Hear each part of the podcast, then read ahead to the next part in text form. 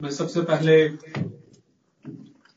खुदावन का शुक्रगुजार हूँ कि खुदावन ने आज फिर ये मुमकिन किया कि हम सब मिलकर खुदावन के नाम को जलाल दे सके।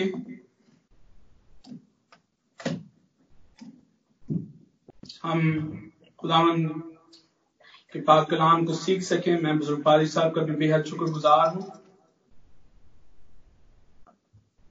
उन्होंने मुझे नाचीज खुदाम के खादम के लिए ऐसे अल्फाज इस्तेमाल किए और आप सबका भी बेहद शुक्रगुजार हूँ। जो आज खुदाम की आवाज़ सुनने के लिए यहाँ पर मौजूद हैं। आए हम अपने आप को खुदाम के हवाले करें। कादम के खुदामंद हम इस वक्त तेरे पाक रूह के वसीले से सीखने के लिए तैयार हैं। और बेशक हम फासलों के पाबंद हैं लेकिन तू फासलों का पाबंद नहीं है। और हमारा ये ईमान है कि तू रूहुल कुद्स के वसीले से हर वक्त और हर जगह मौजूद है।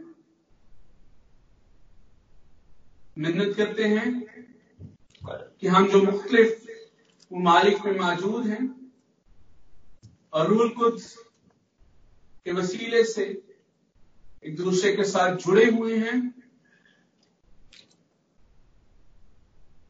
पाखरू के वसीले से, पाखरू की रहनुमाई में हम खुदावन की आवाज़ को सुन सकें। अपने लिए भी दुआ करता हूँ कि खुदावन तो मेरी कमजोरियों में, मेरा ज़ोर होकर मुझे इस्तेमाल कर। तो कबूल कर मांगते हैं तेरे बेटे खुदाम यसु मसीह के नाम से। आमीन। ईद पैंतीकोस के दिन यसु मसीह के साथ यसु मसीह का शागिर्दों के साथ किया हुआ वादा पूरा हुआ। और हम रूल कुछ की एक्टिव मिनिस्ट्री को देखते हैं। जब हम खुदावन के पाकलाम का मुताला करते हैं तो हम देखते हैं कि रूल कुद्स के लिए बाइबल मुकदस में बेशुमार टाइटल इस्तेमाल हुए। बाइबल मुकदस हमें बताती है कि रूल कुदस के लिए खुदा की रूह, खुदावन का रूह, सच्चाई की रूह, पाकिजगी की रूह, ज़िंदगी की रूह, जलाल की रूह अब्दियत की रूह जैसे टाइटल्स बकसरत इस्तेमाल हुए और हम अक्सर अवकात रूल कुछ के टाइटल को इस्तेमाल करते हैं। ये रूल कुछ कौन?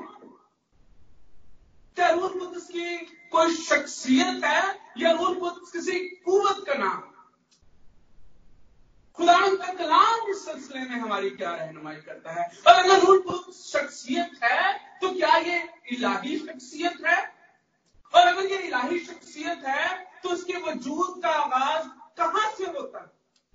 और इसकी इलाही मौजूदगी का क्या मकसद है? ऐसे सवाल अक्सर ना सिर्फ़ हमारे दिल के कोनों से उठते हैं, बल्कि हमारी समाजों से भी टकराते रहते हैं। और हम इनकी खोज में लगे भी रहते हैं। बेशक ये सवाल अपनी फितरत और गहराई के लिहाज से नहाय की तवज्जो तलब है। लेकिन ये भी हकीकत है कि किसी एक सरमन या एक नशिस्त में रूल कुछ जैसे नहाय गहरे अकीदे को समझना इंसान के लिए एक मुश्किल काम है। लेकिन फिर भी हम कोशिश करेंगे कि थोड़े वक्त में हम आज इस अकीदे के चंद पहलुओं पर बात कर सकें।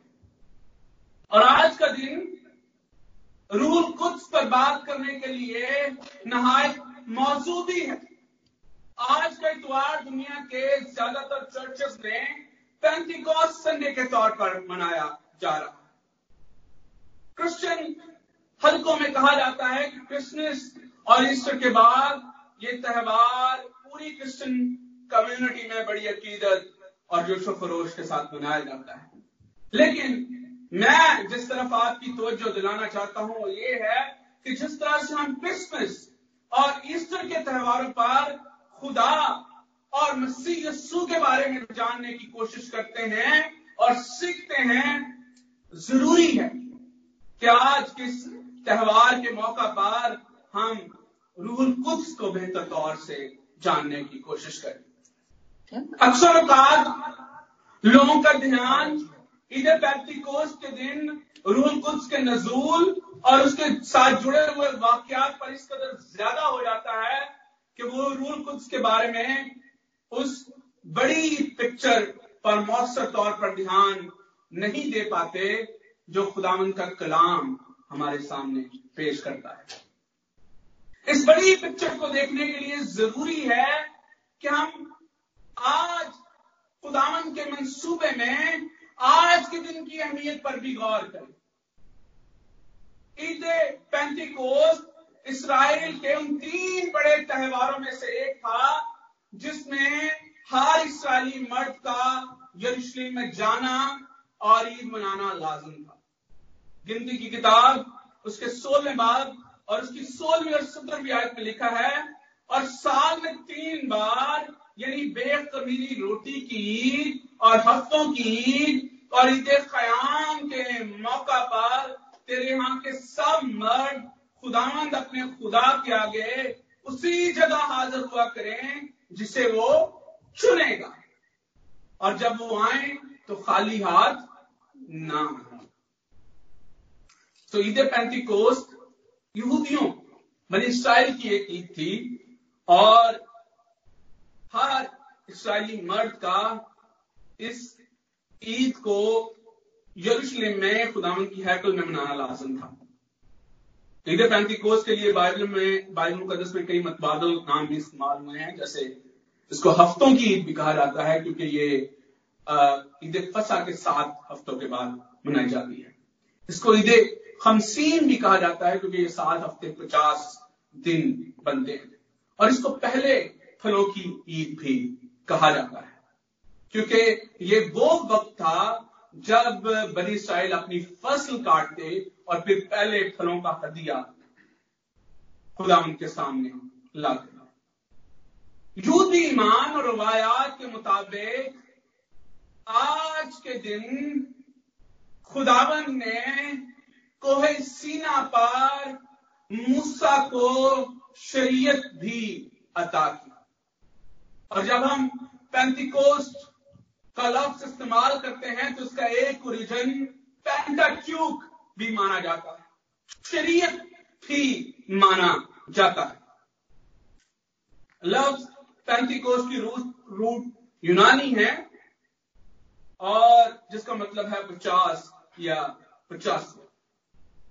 अगर हम इस दिन के कॉन्टेक्स्ट को देखें तो आज का दिन मुख्तलिफ़ ममालिक से आने वाले यहूदियों और शरीयत के दिए जाने के एतबार से बड़ा ही मुनासिब दिन था कि खुदा नजात के मंसूबे को एक्सटेंड कर निजात का मंसूबा, जिसके लिए खुदा को अपना इकलौता बेटा इस दुनिया में भेजना और सलीब के हवाले करना पड़ा। अब वो मंसूबा जियोग्राफिकल बाउंड्री से निकले और दुनिया के कोने कोने तक पहुँचे। और उसके लिए ज़रूरी था कि जो लोग इस खिदमत को सर अंजाम दें उनके साथ खुदा की हजूरी हो इसीलिए यसु मसीह ने शागिर्दों को कहा कि जब तक तुम्हें वो हजूरी मिल ना जाए जब तक कुवत का लबास मिल ना जाए यरूशलेम में ठहरे और जब मिलेगा तो देन स्टार्ट फ्रॉम यरूशलेम यहाँ से शुरू कर क्योंकि खुदा ये इंतज़ाम करने वाला था ईद पैंती कोर्स का दिन आने वाला था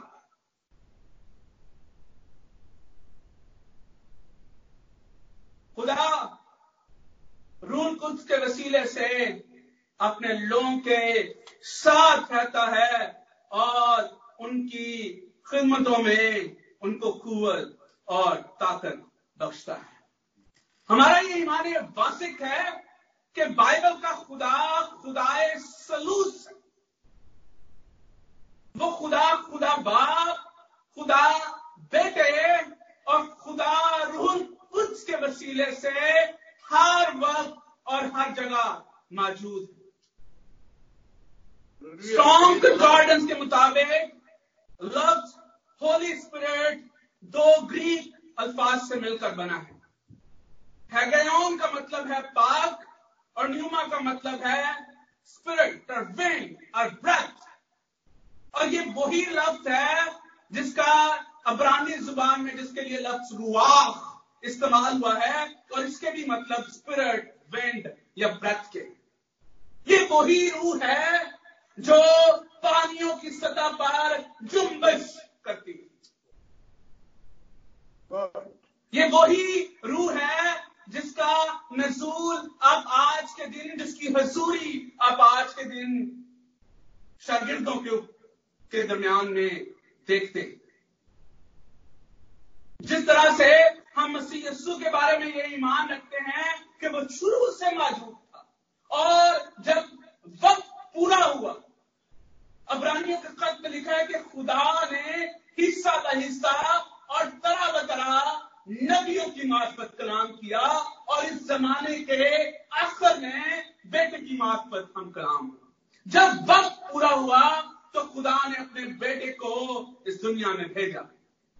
ताकि वो उस खिदमत को सर अंजाम दे, जो कि उसको बनाया आलम से पेश तक सौंपी गई। इसी तरह से रूल कुछ भी जो कि शुरू से मौजूद था, तीसरे कानून की शक्ल में अब वह पूरा हो चुका है कि वो मुश्किल तौर पर अपनी मिनिस्ट्री का आगाज़ करें।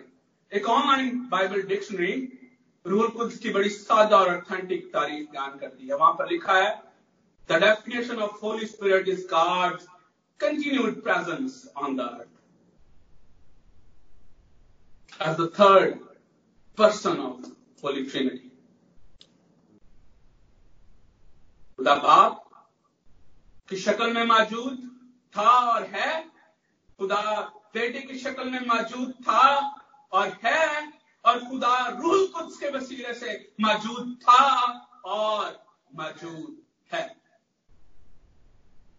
अगर हम इस बात पर यकीन रखते हैं कि रूह कुछ खुदा की वही रूह है जो पानियों पर जुम्बश करती थी, जो कि मूसा को वदियत हुई, जिसकी मामूरी खाना इज्तमा की की तामीर के लिए बजील बिन नूरी और एलिहाब और उसके साथियों को मिली, जिसके वसीले से सारे नबियों को इल्हाम मिला।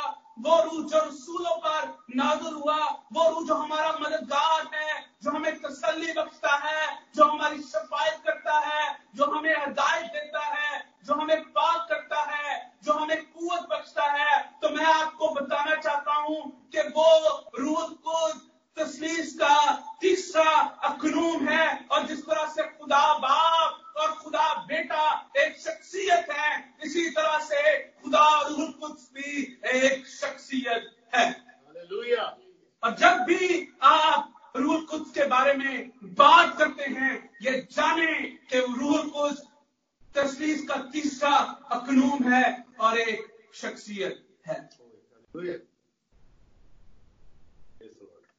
हमारा ये ईमान है कि रूल कुछ अपने जहर एसेंस के एतबार से और कुवत के एतबार से खुदा बाप और खुदा बेटे के बराबर है लेकिन वो अपने कामों और खिदमत के एतबार से उनसे मुख्तलिफ़ है। रूल कुछ वही इलाही खसूसियात का हामिल है जो खसूसियात हमें इलाही जौहर में नज़र आती है। मसलन, खुदा खुदा सालूस जो है वो हमारा जा है।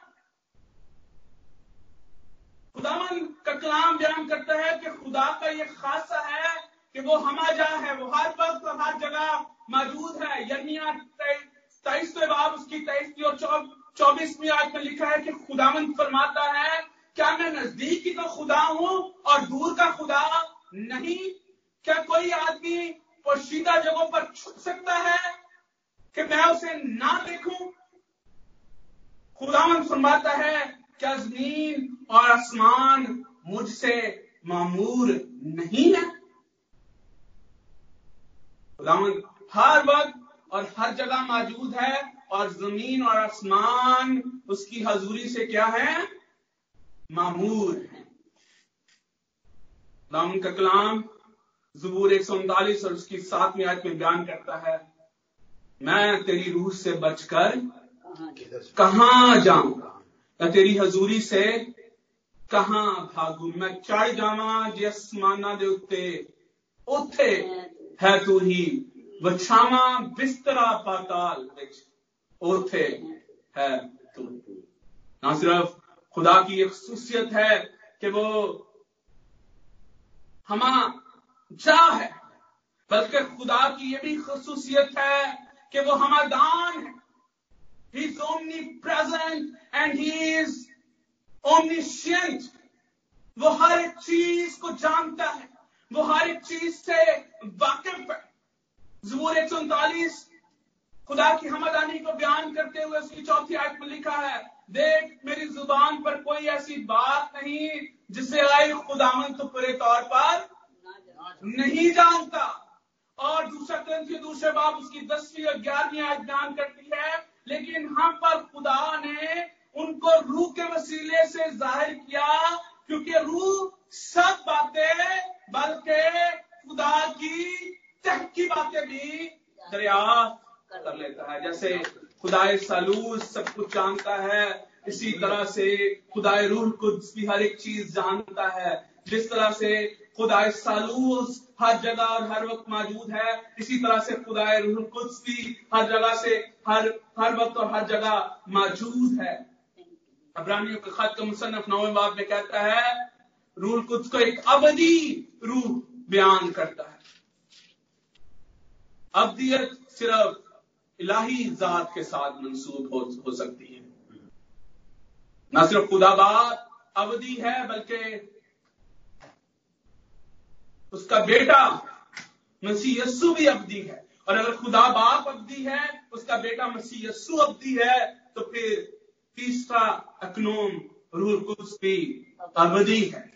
और वो अपनी एसेंस और अपनी कुवत में खुदा बाप और खुदा बेटे के तौर पर उनके बराबर और उनके साथ मौजूद है।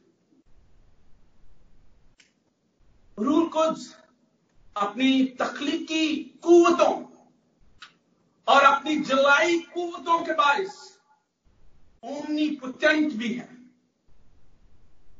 जब तकलीफ़ का काम हो रहा था तो हम जानते हैं, हमें बताया गया, हम पढ़ते हैं।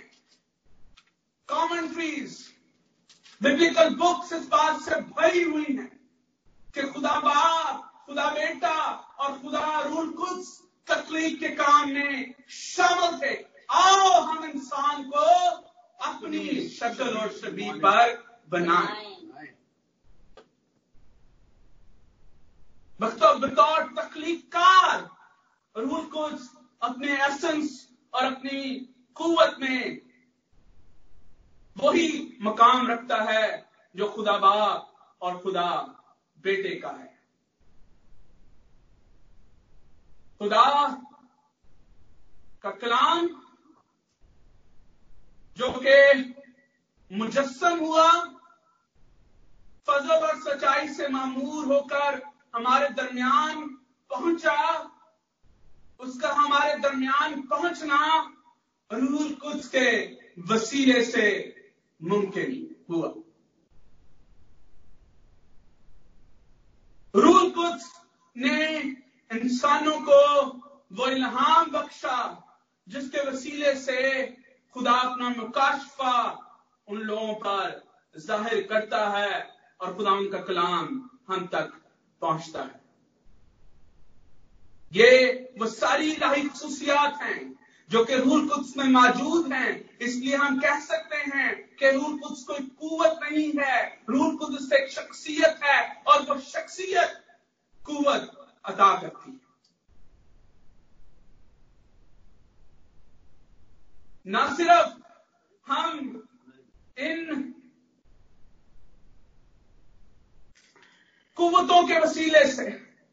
बातों के वसीले से रूट कुछ को एक बतौर एक शख्सियत के तौर पर जानते हैं, बल्कि हम खिदमतों के वसीले से भी रूट कुछ को बतौर शख्सियत जानते हैं। योना चौदह बाब उसकी छब्बीसवीं आयत में बयान किया गया है, लेकिन मददगार, यानी रूहुल कुछ हेल्पर, मददगार और हमारी इंसानी जुबानों में और हमारी इंसानी अकली बसात के मुताबिक हम ये जानते हैं कि हेल्पर हमेशा किसी न किसी इंसान के साथ ये लफ्ज मौजूद किया जाता है मंसूब किया जाता है। ये इंसानी खसूसियत है। ये, माफ़ कीजिएगा, ये शख्सी खसूसियत है। ये एक पर्सन की खसूसियत है। और ना सिर्फ़ एक पर्सन की खसूसियत है, बल्कि रूल कुछ की खिदमत भी है। वो एक मददगार के तौर पर हमेशा हमारे साथ है। रूल कुछ जिसे बाप, लेकिन मददगार यानी रूल कुछ जिसे बाप मेरे नाम से भेजेगा वही तुम्हें सब सिखाएगा। He is helper and he is teacher और ये दोनों सुसियत शख्सी सुसियात है। पर्सनैलिटी की सुसियात है। रोमियो आठ पाँच वर्ष की चौदहवीं आयत में लिखा है, इसलिए कि जितने रूह की हिदायत से चलते हैं, खुदा के बेटे इंग्लिश में लफ्ज इस्तेमाल हुआ इंस्ट्रक्शंस और इंस्ट्रक्शंस देने वाला। Always directed towards personality Romeo आठ बाप उसकी छत्तीसवीं छब्बीसवीं आयत बयान करती है कि रूह भी हमारी कमज़ोरी में मदद करता है हेल्प करता है। क्योंकि जिस तरह से हमको दुआ करनी चाहिए, हम नहीं जानते, मगर रूह खुद ऐसी है भर भर के हमारी शफायत इंटरसीड करता है। शफायत शफायत करता है। ये सारी खसूसियात और खिदमतें सिर्फ़ और सिर्फ़ रूल कुछ के साथ मंसूब हैं, जो कि रूल कुछ को एक इलाही शख्सियत बनाती हैं और ये इलाही शख्सियत अपनी एसेंस में, अपने जौहर में और अपनी कुवत और अपनी कुवत की माहियत में खुदा बाप और खुदा बेटे के बराबर है। और अपनी खिदमत को इंसानों के दरमियान में सरंजाम देता है, जिस तरह से खुदा बेटे ने अपनी खिदमत को सरंजाम दिया इसी तरह से खुदा पाकरू भी इस खिदमत को सरंजाम देता है और हमने चंद खिदमतों को यहाँ पर देखा है। अब सवाल ये पैदा होता है कि इसकी मौजूदगी कहाँ से शुरू होती है?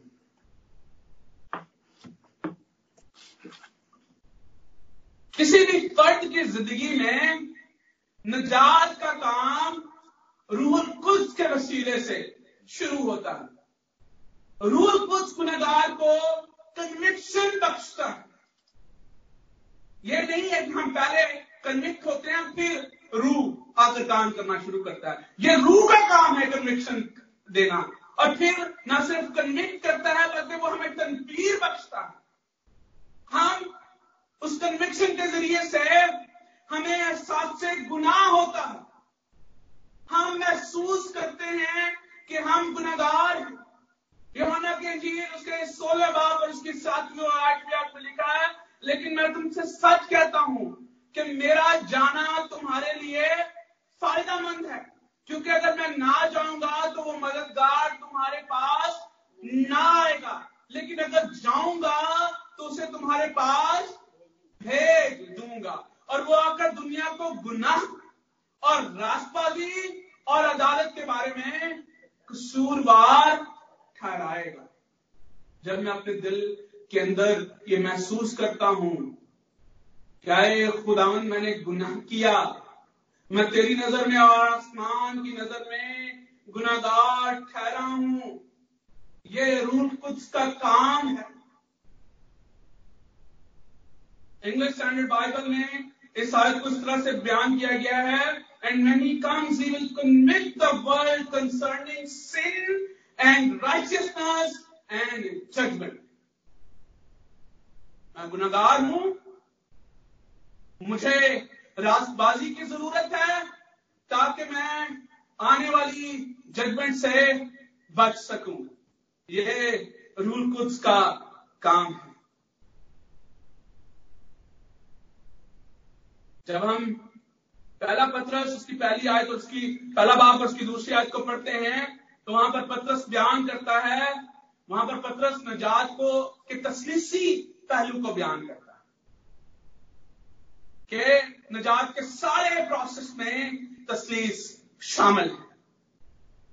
खुदा अपने इल्म सबक के मुआफिक लोगों को चुनता है और उनको रूह कुछ के वसीले से अपने बेटे के लहू के छिड़के जाने के वसीले से पाप ठहराता है और तस्दीक और तकदीस का ये अमल रूहुल कुदस के वसीले से सरंजाम पाता है। फालूस रोमियो के खत, उसके पंद्रह बाप और उसकी सोलहवीं आयत में रूल कुछ को ही सोर्स ऑफ़ सेंटिफिकेशन भी गर्दानता है। ना सिर्फ़ रूह कुछ हमें कन्विक्ट करता है हमें खुदा यसु मसीह के पास लेकर आता है ताकि हम उसको अपना शख्सी निजात दहिंदा कबूल करें, बल्कि बाद में रास्तबाजी होलीनेस के इस प्रोसेस में साइंटिफिकेशन के इस प्रोसेस में, जिसमें हम हर रोज मसीह यस्सु की मानद बनने की कोशिश करते हैं रूल कुछ हमारी मदद करता है। रूल कुछ के वसीले से ईमानदार यसु मसीह और कलिसिया के साथ जुड़ा रहता है। पहला ग्रंथियों, पहला बारहवा बाप उसकी तेरहवीं आयत में लिखा है, क्योंकि हम सबने ख्वा यहूदी हो, ख्वा यूनानी, ख्वा गुलाम, ख्वा आज़ाद, एक ही रूह के वसीले से एक बदन होने के लिए बपतिस्मा लिया है। हम सबको एक ही रूह पिलाया गया है। बिल्कुल जिस तरह से सबने एक ही मसीह यीशु को कबूल किया, उसी तरह से सबको एक ही रूह मिला। एक ही रूह पलाया गया। अब तकदीस के अमल में हम जितना खुदा के पाक रूह को मौका देते हैं अपनी जिंदगियों में, उतना हम मसीह की मानद ढलते जाते हैं। मैं अक्सर इसको इस मिसाल से बयान करता हूँ कि जब हम खुदा यसु मसीह को कबूल करते हैं तो हमारी जिंदगियाँ एक ऐसे ग्लास की मानद होती हैं जो कीचड़ और गलाजत से भरा हुआ है। और जब हम मसीह यस्सु के पास आते हैं तो वो ग्लास बिल्कुल ऐसे ही है जैसे किसी टैब के नीचे रख दिया जाए। और फिर खुदा का पाकरू जो है, वो पानी की शक्ल में खोल दिया जाता है। और वो सारी उस पाकी सारी उस गलाजत को, सारी उस नजासत को हमारे अंदर से निकाल फेंकता है। और जितना हम अपने आप को खुदा के पाकरू की धारा में रखते हैं, उतना ही हम, हमसे वो नजासत और वो गलाजत निकलती जाती है। लेकिन क्योंकि हम बट्टर हैं, हम कमज़ोर हैं, हम गुनाह के असर में हैं कभी कभी हम अपने कामों से खुदा के पाखरू को रंजीदा करते हैं। खुदा के पाकलाम में लिखा है कि रूल कुछ को रंजीदा ना करो। ये एक और खसूसियत है। रंजीदगी, इंसानी शख्सी खसूसियत है। पर्सनैलिटी का खासा। है रू रंजीदा तो होता है, लेकिन जाता नहीं है कहीं। Let me tell you one thing very clearly पहला ग्रंथियों छठा बाप उसकी उन्नीस में आयत में लिखा है कि खुदा का, क्या तुम नहीं जानते कि तुम्हारे बदन क्या है? रूह कुछ का मकदस है, जो तुम्हें, तुमने बसा हुआ है। और तुमको खुदा की तरफ़ से मिला है। ये हमसे कभी जुदा नहीं होता। रूल कुछ दिए जाने का मकसद ही यही था कि वो हमेशा हमारे साथ रहे। उसके वसीले से खुदा की हजूरी, खुदा की प्रेजेंस हमेशा हमारे साथ रहे। खुदा का कलाम क्लियर कर देता है। या आप रूहानी हैं या आप जस्मानी हैं। या आप में खुदा का पाकरू है। या आप में खुदा का पाकरू नहीं है। रोमियो आठवां बाप उसकी नौवीं अर्थ में लिखा है तुम तुम जस्मानी नहीं बल्कि रूहानी हो। बशर्ते के खुदा का रू तुम में बसा हुआ है। बशर्ते के खुदा का रू तुम में बसा हुआ है। बसा हुआ। अगर खुदा का रूह बसा हुआ है तो फिर तुम रूहानी हो। और खुदा का रूह बसा हुआ नहीं है तो फिर तुम जिस्मानी हो। और ये खुदा का कलाम हमें सिखाता है। एक सौ चौथा बाप अगर आप पढ़े तो खुदा ने रूह हमें बयाने में दे दिया। आप सब बयाने को बड़े अच्छे तरीके से जानते हैं। बयाना कब दिया जाता है? बयाना कब दिया जाता है? Let's say I want to buy a property और अभी वो प्रॉपर्टी मेरी नहीं होती, लेकिन मैं उसका बयाना अदा कर देता हूँ, वो मोहर हो जाती है कि अब ये प्रॉपर्टी मेरी है। खुदा ने रूल कुछ उसी यसु के वसीले से हमें बयाने में दे दिया। मैं खुदा से मिला है ये कहीं नहीं जाता ये हमारे अंदर है। ये हमने बसा हुआ है। और ये हमारे अंदर रहकर हमें खुदावन की खिदमत के लिए निजात के मंसूबे को एक्सटेंड करने के लिए इस्तेमाल करता है। कुछ बतौर खुदा हमें हर ईमानदार को नेमतें, काबिलियतें और खदमतें अता करता है। और जिस तरह से खुदा जो कुछ हमें हमें देता है, उसमें हमारा कमाल नहीं है, बल्कि वो खुदा का फ़र्ज़ है। इस तरह से रूल को समय जो भी नेमत, जो भी काबिलियत, जो भी खिदमत देता है, उसमें मेरा या आपका कोई कमाल नहीं है, बल्कि ये खुदा का खास फ़र्ज़ है। हाँ खुदा ये कहता है कि जो खिदमत जो नेमत, जो बरकत मैंने तुम्हें दी है, जो तोड़ा मैंने तुम्हें दिया है, उसको चमकाओ। उसमें अजाफा ज़रूरी है। आज मैं आपके सामने यही चैलेंज रखना चाहता हूँ। अगर आप निजात याफ्ता हैं, अगर यीशु के खून की मोहर आपके माथों पर हो चुकी है तो मैं आपको ये नबीद सुनाना चाहता हूँ कि खुदावन का पाक रूह आपके अंदर बसा हुआ है। वो आपसे जुदा नहीं है। वो आप खुदावन की हजूरी आपके साथ है। रूह कुछ के वसीले से खुदा की हजूरी आपके साथ है। रूह कुछ की कुवत, ताकत जैसे खुदा हमारी कमजोरियों में हमें कुवत और ताकत बचता है। इसी तरह से वो रूल कुछ हमारे, हमें वही कुवत, वही ताकत अता करता है, ताकि हम खुदा के मंसूबे में, हम निजात के मंसूबे में कसरत के साथ इस्तेमाल हो सके। हम खुदावन के पाकरू के लिए शुक्र गुजार हैं, जो हमें नियमतें काबिलियतें और खिदमतें बख्शता है। और हमेशा हमारे साथ रहता है खुदावन इस कलाम के वसीले से हम सबको कसरत के साथ अदा करें Amen. Amen. Thank you, Jesus. Thank you, Lord. Thank you, Lord.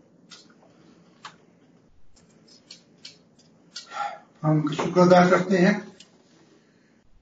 आज साहब ने कलाम के वसीला से कुदस के वसीला से खुशखबरी दी है कि वो जिसको आज हम मना रहे हैं, खुदा के कलाम के मुताबिक, वादे के मुताबिक तुम्हारे अंदर और तुम्हारे साथ है। इस बड़ी खुशखबरी से अगर आपने बरकत पाई है, आप खुश हैं